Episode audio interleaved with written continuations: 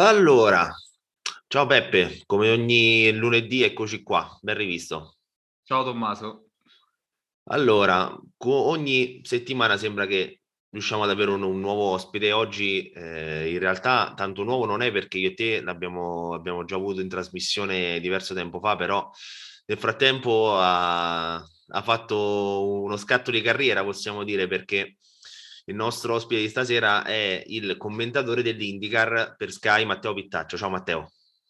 Ciao Tommaso, ciao Giuseppe e ovviamente ciao a tutti anche ai nostri, ai nostri spettatori. Spettatori a cui diciamo... Sì, esatto, esatto diciamo Ascoltatori. Esatto, gli, diciamo buongiorno, buon pomeriggio, buonasera perché non, non saprei. Non Dipende dall'ora. Esatto, esattamente. Lo diciamo ogni volta, ma sì, sì. va ripetuto. Allora, Buongiornotte. Esatto, esattamente, soprattutto magari per chi come, come te guarda l'India e magari ha degli orari un po' più sfalsati. Un po' sfalsati, esatto, sì. sì, è vero, è vero. Esatto. Allora, allora, allora, allora, questo fine settimana abbiamo visto, diciamo, per la, per la prima volta, forse, un, un gran premio tiratissimo, che però rispetto agli ultimi tempi è stato molto, molto leale, perché perché l'anno scorso c'è stato il mondiale che insomma è, si è combattuto senza esclusione di, colp, eh, di, colpi e proprio a Jed è successo di tutto l'anno scorso tra Hamilton e Verstappen, tamponamenti, posizioni ridate, non ridate, litigi con la FIA. Eh, l'anno scorso successe di tutto, quest'anno bisogna dire che mh, stanno anche un po' aiutando i nuovi commissari di gara eh, a fare bene il proprio lavoro perché sono, sono, molto molto duri nel combattimento ma sono molto molto leali. Questo va riconosciuto a Leclerc e Verstappen assolutamente. E proprio di questo volevo parlare un attimo proprio con te Matteo perché eh, gara ovviamente vinta da Verstappen con Leclerc e Sainz sul podio secondo, secondo doppio podio Ferrari dopo il 2018 quindi anche questo è un altro diciamo record negativo che viene, viene infranto. Però sembra appunto da, da queste due gare che Red, Bull e Ferrari abbiano un passo decisamente diverso rispetto a tutti gli altri e poi parleremo anche di Mercedes soprattutto. Eh, sì, Tommaso, eh, hai detto bene, ma effettivamente è qualcosa che si iniziava a sentire, ad ascoltare nel paddock tra gli addetti ai lavori sin dai test, no? Molti dicevano, ok, la Mercedes della nuova, la Spec 2, della W13 avrebbe distrutto la concorrenza, in realtà no, eh, è una macchina che ne parleremo poi, eh, si è rivelata fallimentare in un certo senso e ha dato la possibilità a Red Bull e Ferrari di giocarsela nelle prime due gare della stagione, nei primi 600 km di Gran Premio corsi in questa stagione. Hanno dominato le qualifiche, hanno dominato le gare, sono irresistibili non... e anche i compagni di squadra, Perez e, Sainz, sono comunque lì. Hanno forse un po' meno prestazione assoluta, ieri Perez un po' svantaggiato, direi molto sfortunato per quello che è successo con la safety car causata dalla Tipi, però diciamo anche i compagni di squadra sono lì, auto che si confermano competitive per ogni pilota, quindi a livello universale. Ferrari ha avuto due anni di tempo, quindi Ferrari io me l'aspettavo davanti perché doveva stare davanti, perché rispetto a Red Bull ha lavorato per molto più tempo, ha investito più tempo e più risorse sul progetto 2022. Red Bull invece c'era qualche dubbio, no? Perché ha lottato fino alla fine, fino all'ultima gara del 2021, fino ad Abu Dhabi, con Mercedes, con Hamilton per conquistare il titolo. Alla fine ce l'ha fatta, ma eh, comunque il progetto 2022 è stato, direi, tra virgolette, un po' sacrificato per ottenere il titolo dello scorso anno quindi era un po' più difficile prevedere una eh, Red Bull eh, all'attacco, una Red Bull totalmente competitiva, con giusto qualche problemino di affidabilità, ma è normale. E quindi la sorpresa, secondo me, sì, Ferrari davanti, ed è una cosa che attirerà molto pubblico e rende le gare molto appassionanti, molto intense, e Red Bull per me è quasi una sorpresa, perché non me l'aspettavo davvero così competitiva, visto l'impegno profuso per vincere il titolo dello scorso anno. E sono molto contento, tu ne l'hai accennato, eh, della correttezza nelle battaglie di Verstappen e Leclerc. Io ero sicuro che nel primo Gran Premio della stagione si sarebbero toccati, si sarebbero scontrati. In realtà Verstappen mhmm, forse non ha avuto il modo, ma non è quello dello scorso anno, e Leclerc è un signore perché sotto questo punto di vista Leclerc eh, eh, sa lasciare spazio, lo ha dimostrato ad esempio a Red Bull Ring nel 2019, lo ha dimostrato lo scorso anno uh, a Silverstone con Hamilton, gli errori, gli errori che ha commesso nella sua carriera mh, con macchine meno competitive della concorrenza erano, erano, errori di foca in partenza in momenti eh, come ad esempio quello di Monaco, momenti chiave, però ad esempio nelle battaglie ruota a ruota, side by side, Leclerc è sempre dimostrato corretto, ieri c'è stata la prova, così come anche in Bahrain. E bello, ci aspetta un gran mondiale, sono molto molto carico, molto carico. Esatto, però tu adesso hai parlato di Red Bull che dicevi non, non te l'aspettavi così tanto competitiva, pensavi che Ferrari magari avesse la possibilità, visto che ha avuto due anni di tempo, magari fosse un po' più avanti, no? Però a questo punto io ti, ti lancio un attimo la, la provocazione.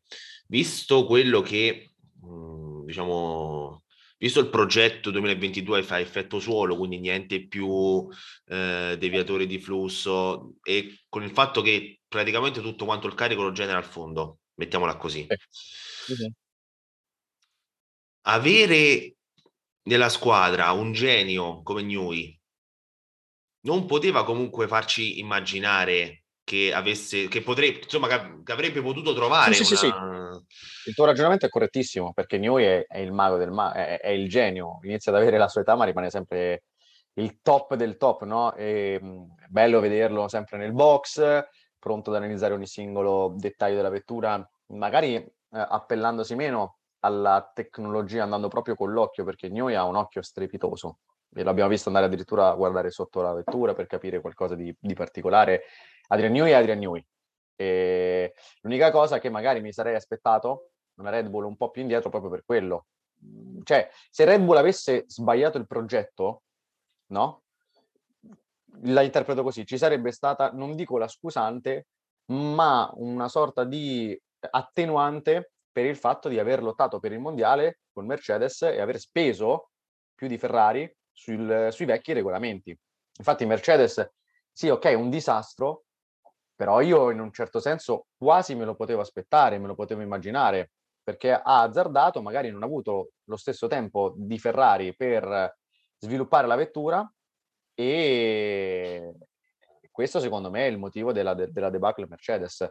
Quindi per me Red Bull ha fatto davvero un gran lavoro perché ha avuto la capacità di lavorare parallelamente alla RB16B e alla RB18 è stato un qualcosa che secondo me, un fattore che secondo me è da premiare, quello di Red Bull.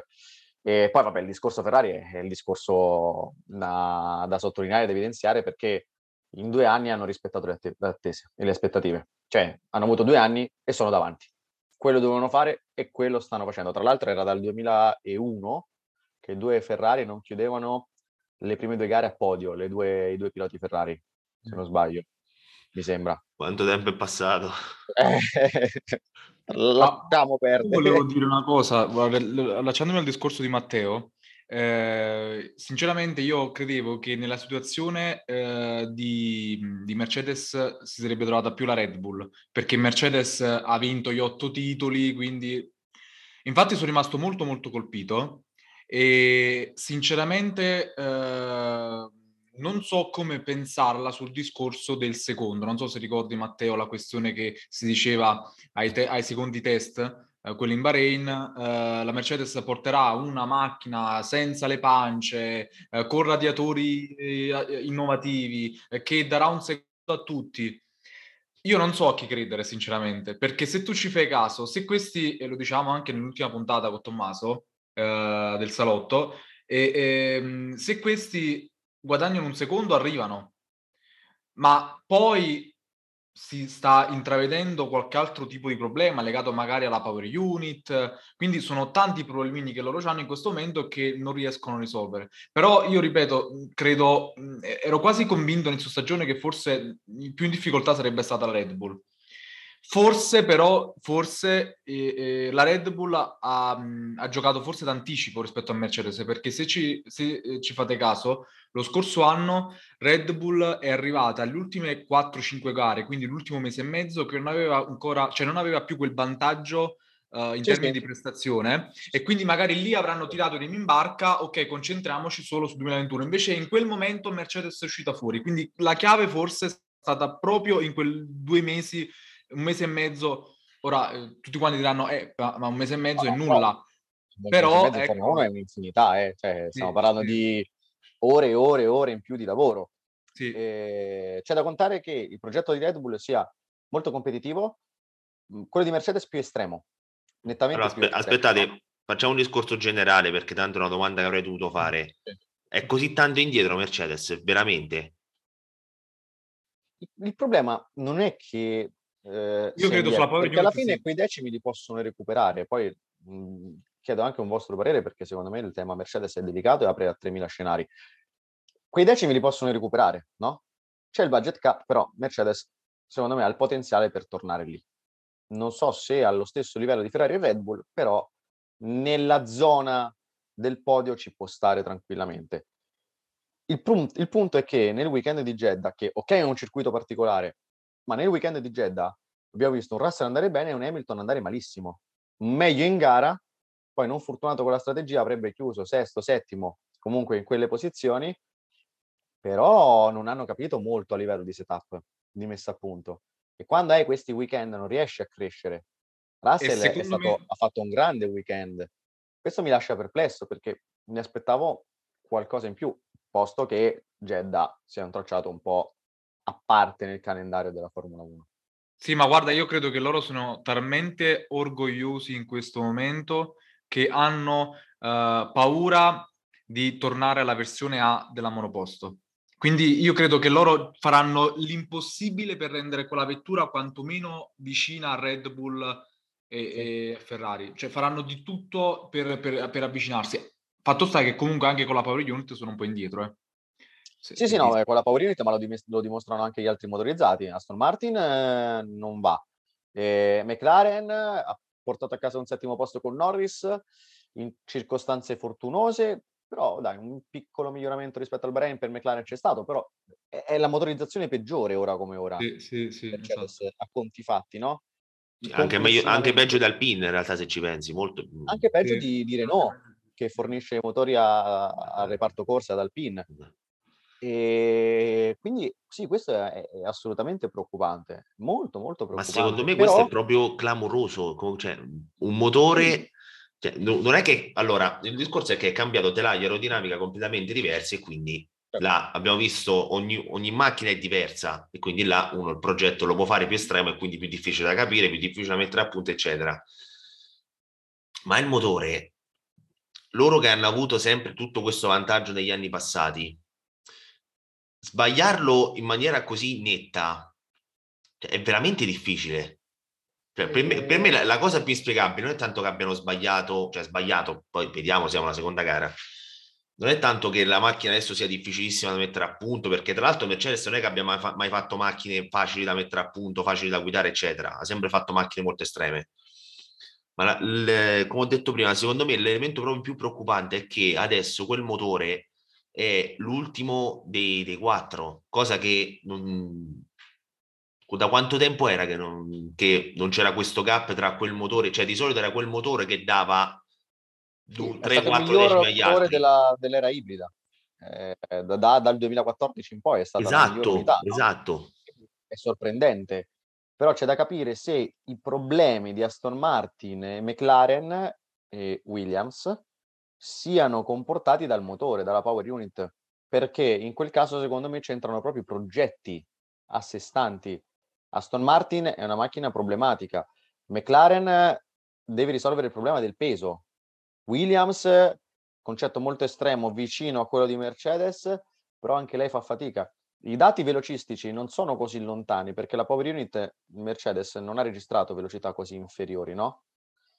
È proprio il complesso, ad esempio Mercedes è proprio nel complesso che fa fatica a funzionare. Hamilton sabato non si spiegava i problemi che lo avevano bloccato eh, nella zona Q1 e gli altri piloti Aston Martin, ad esempio, ha sì, forse un problema di integrazione della power unit nel telaio e nel corpo vettura. Però di per sé faccio fatica a pensare a un motore che mhmm, sia, abbia fatto tutto questo downgrade, abbia fatto tutti questi passi indietro. Forse è appunto il complesso magari, dei, dei, vari progetti delle squadre. O magari Ferrari ha eh, azzeccato il progetto nuovo della Power Unit e quindi ci sta, eh, nasconde qualcosa, una tecnologia che magari gli altri non conoscono ancora.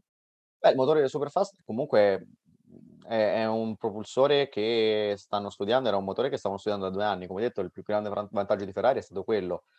Hanno tagliato le gambe con quell'accordo FIA a Maranello per due stagioni, costringendoli a due anni da incubo quasi, e eh, Ferrari da quel danno è riuscita a trarre un vantaggio no? nei nuovi regolamenti, mentre Mercedes e Red Bull un po' meno. Poi Vabbè, eh, Red Bull c'è sempre quel fattore di Honda, Red Bull Powertrain, un po', un po', un po così. Un po' vago.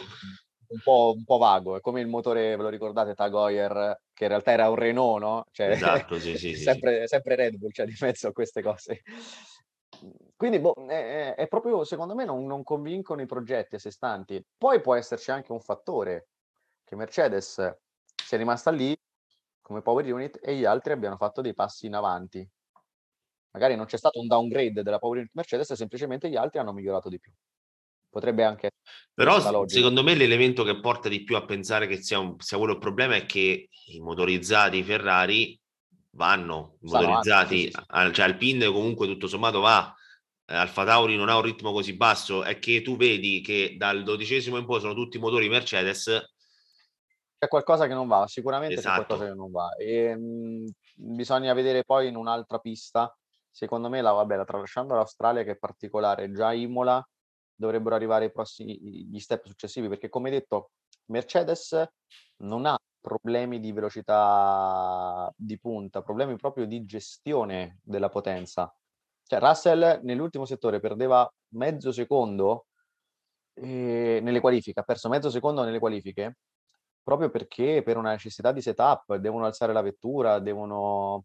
La potenza alla fine c'è, manca in questo caso proprio tutto il contorno. Secondo me la power unit Mercedes è ancora buona, sufficiente per lottare per la vittoria. E è carente da tutte le altre parti, perché alzando la vettura, eh, ovviamente eh, la, la, l'auto perde efficienza. No? Non, non, lo riesce nemmeno a sfruttare al massimo il motore così. Non riesce a sfruttare il, la, la power unit e la potenza che la cavalleria non la sfrutti. Eh, come detto, McLaren ha problemi di peso e il peso fa tantissimo eh, in una Formula 1 come nel, nel, motorsport in generale, no? E Aston Martin ha tantissimi problemi, cioè ma proprio tanti problemi a partire dal fatto che stia correndo con un pilota che è stato preso all'ultimo, Hulkemer sta facendo un super lavoro per quello che, che può, per quel che può fare, e Williams che invece eh, ha un concetto molto estremo ancora da, da, da, da, approfondire, da gestire. Me l'aspettavo un po' più avanti Williams, a dire la verità. In realtà no, non è cambiato, anzi sta facendo tanta, tanta, tanta fatica. In più aggiungiamoci gli errori di l'errore di ratifiche ha compromesso sia la qualifica sia la gara e lì vedi è proprio in generale c'è un, quasi un motivo per ogni squadra motorizzata Mercedes no? Sì. Mm, non, non, c'è un unico eh, non c'è un'unica ragione della debacle vedremo comunque io mi aspetto dei miglioramenti secondo me Mercedes arriverà secondo me Mercedes non arriverà ad essere forse all'altezza di Ferrari e Red Bull ma riuscirà ad assottigliare il gap però tu ti immagini quindi una, una terza forza tranquilla? Ho molto, io non mi fido di Mercedes, per questo che, ah, anche io non che me la immagino. Eh. non dico che me la immagino, sarebbe molto bello, sarebbe davvero bellissimo e renderebbe tutto un po' più politico a livello di forza in campo perché Mercedes è molto forte politicamente. E... Però sì, me la posso spa- aspettare, ecco. Quantomeno per fare da arbitro, tra, Mercedes, tra Red Bull e Ferrari.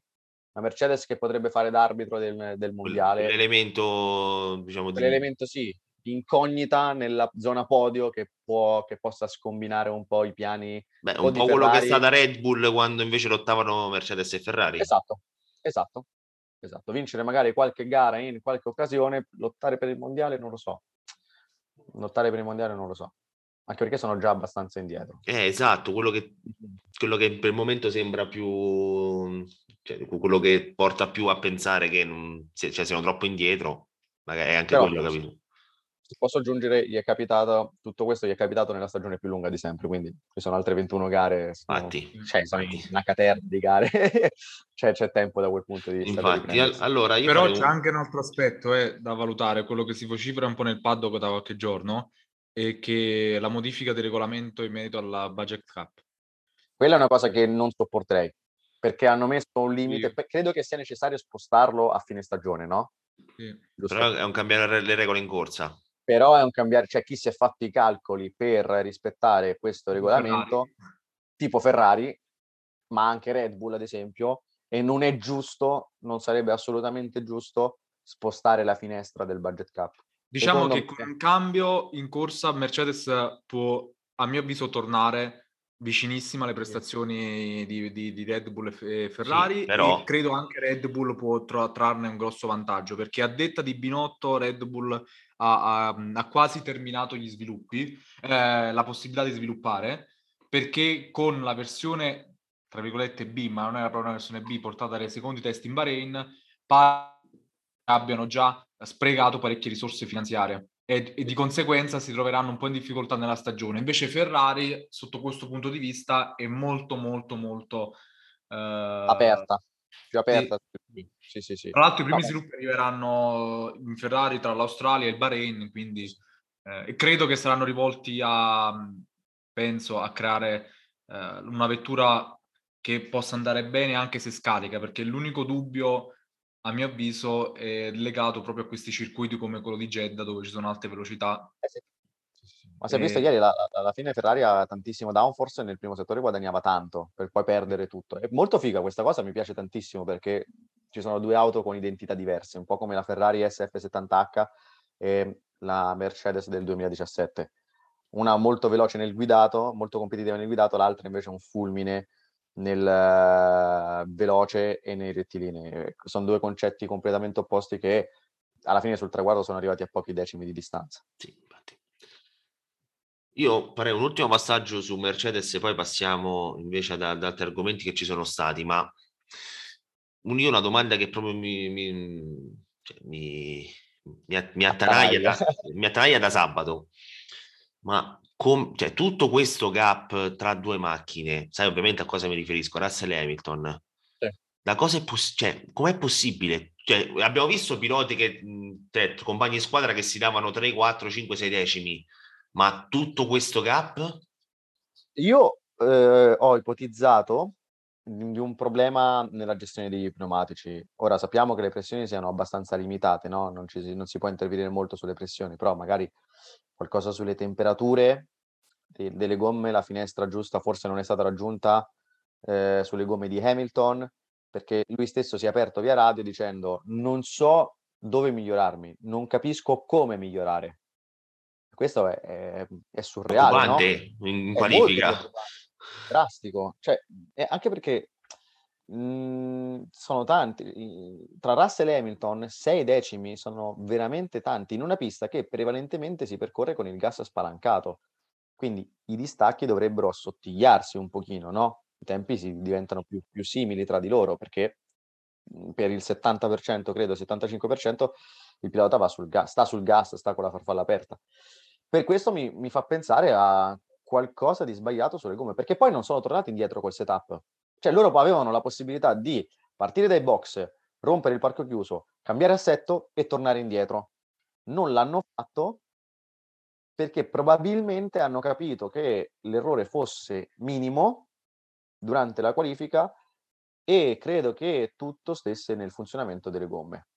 Magari hanno toccato qualcosina perché in parco chiuso qualcosina si può toccare, però non puoi stravolgere una macchina. E in gara Hamilton andava bene, andava forte, anche con gomme usate andava forte. Ora il pit stop è stato lento, è capitato in un momento sfortunato e ha perso posizioni ed è riuscito a malapena ad arrivare in zona punti. Però il passo di Hamilton in gara era all'altezza di quello di Russell. Quindi vuol dire che in qualifica hanno sbagliato qualcosa che ha comportato questa debacle clamorosa. Credo forse qualcosa sulle gomme, il funzionamento delle gomme, o magari il settaggio a livello di, di power unit. Non lo so, non penso però. E anche perché no. il settaggio Power Unit poi è bloccato per eh, tra sabato e domenica. Si può modificare in, in gara. Quindi l'unico, l'unico, l'unica sensazione che ho, non avendo poi stravolto il setup prima della gara, magari facendo un grande passo indietro, è quello della temperatura delle gomme. Io credo che comunque insomma, Melbourne, ho detto tu, è una pista molto atipica, non è che darà tutte queste sì. grandi indicazioni, però già per esempio Imola potrebbe essere più, più indicativa da questo punto di vista, secondo me.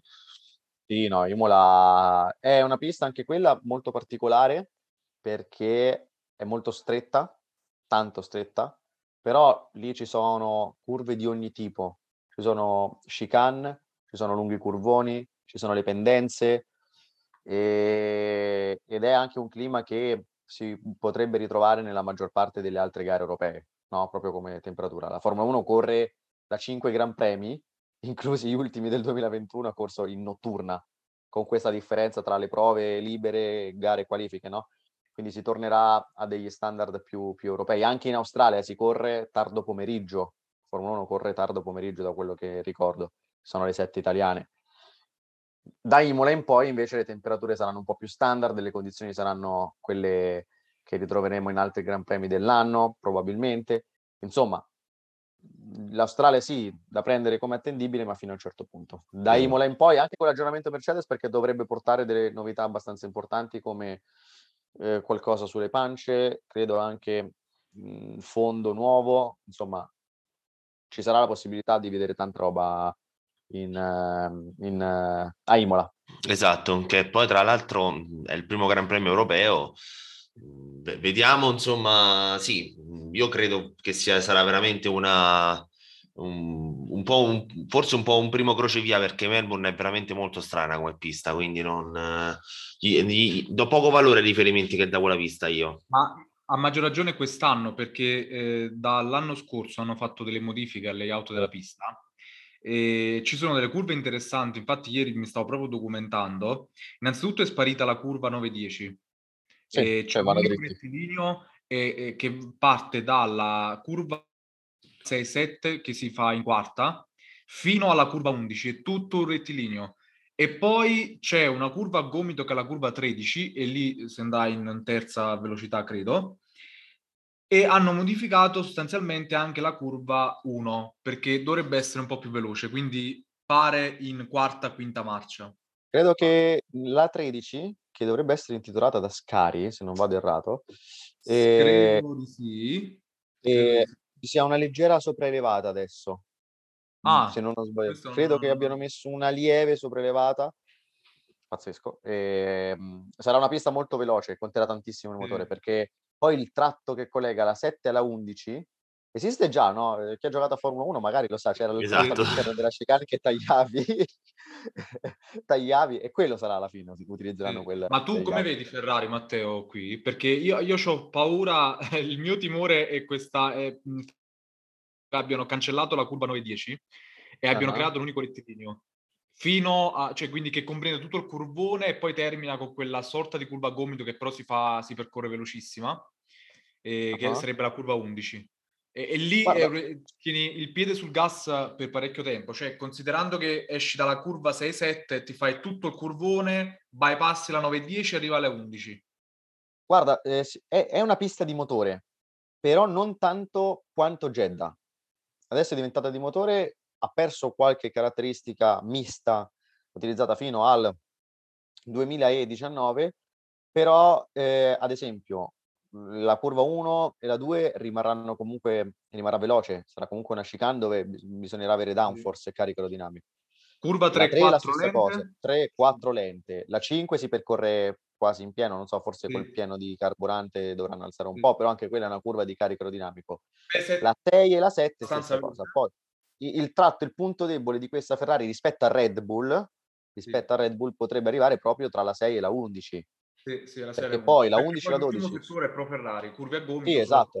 La nuova 13 che proprio in, in, terza velocità è una curva quasi a gomito, l'hanno rallentata ancora di più. Quindi... Esatto, quindi la 13, la 14, 15, 16, le ultime sono tutte curve miste. Quindi Ferrari dovrà cercare di eh, difendersi da Red Bull proprio nel caso di, di quel tratto eh, tra la 6 e la 11, perché poi pure la 11 e la 12 sono curve che si percorrono ad alta velocità e c'è bisogno di un bel sostegno aerodinamico in quel, in quel punto, in quella zona.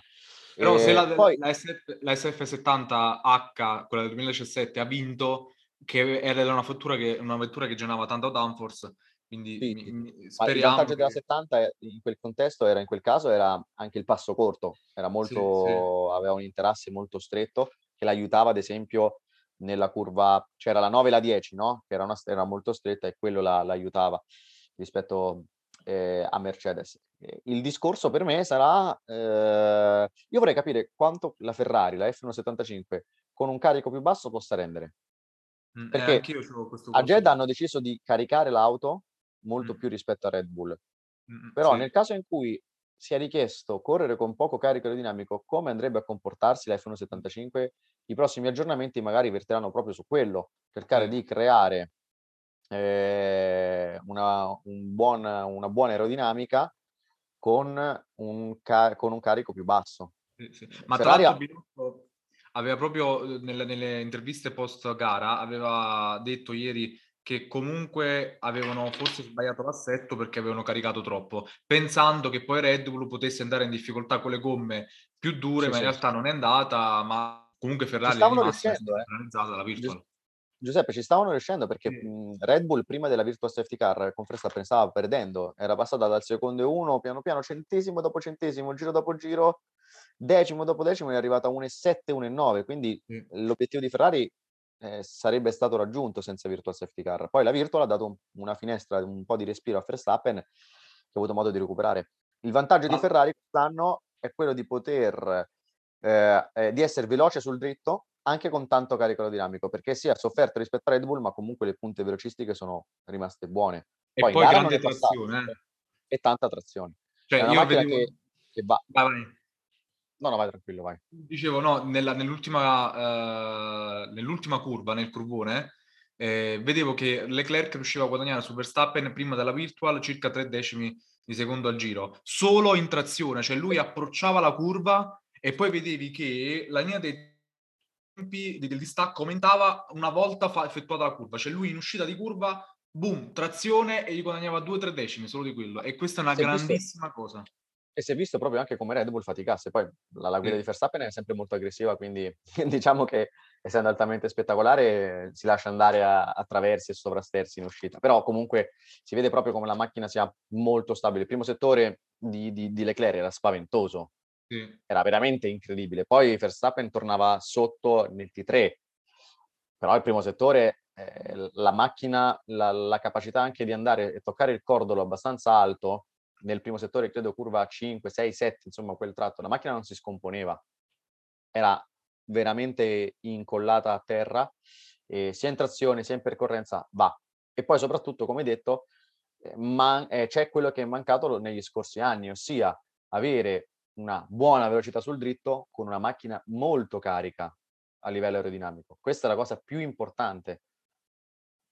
Perfetto, allora noi siamo in chiusura, allora ringraziamo Matteo per eh, questo enorme contributo, ci, ci, risentiamo presto, mi raccomando seguite l'Indicar su Sky, visto che Matteo è telecronista, tra l'altro quest'anno prima ci ha detto che ha degli orari più accettabili per gli europei, quindi guardatela assolutamente. Perfetto, perfetto. Ringrazio... da Long Beach ragazzi alle 9. Esatto, ringraziamo Giuseppe anche. Io ringrazio te Tommaso, ringrazio lo special guest di oggi Matteo Pittaccio e niente, speriamo che possiamo divertirci a Melbourne, magari nel vedere una, una Ferrari un po' più competitiva, magari. Vediamo, insomma, l'importante è che sia, sia, sia divertente, innanzitutto. Poi... Eh, però voglio dire anche una cosa, eh, spero di non vedere più Hamilton che si accascia, uh, non so se avete visto il video, no? C'è la camera car di, di, di Russell e si vede Hamilton che praticamente dopo la gara si accascia deluso e e poi c'è la frase che tutti penso abbiamo ascoltato, ma c'è anche un punto per chi si classifica al decimo posto. Quanto pare, vabbè, non, non, non, era più abituato, cioè non è, non è, mai stato abituato. Non è abituato, però è molto eloquente. Quindi... Non, non l'hai mai stato lui, c'è sempre avuto macchine decisamente competitive. Sì, sì. Allora, io ringrazio di nuovo Matteo. Vi... Grazie a te, grazie quindi, a te Tommaso, eh... grazie a Giuseppe, grazie a tutti. Noi ci rivediamo la prossima settimana con una nuova puntata del Salotto della Formula 1. Ciao a tutti! Ciao. Ciao. Ciao.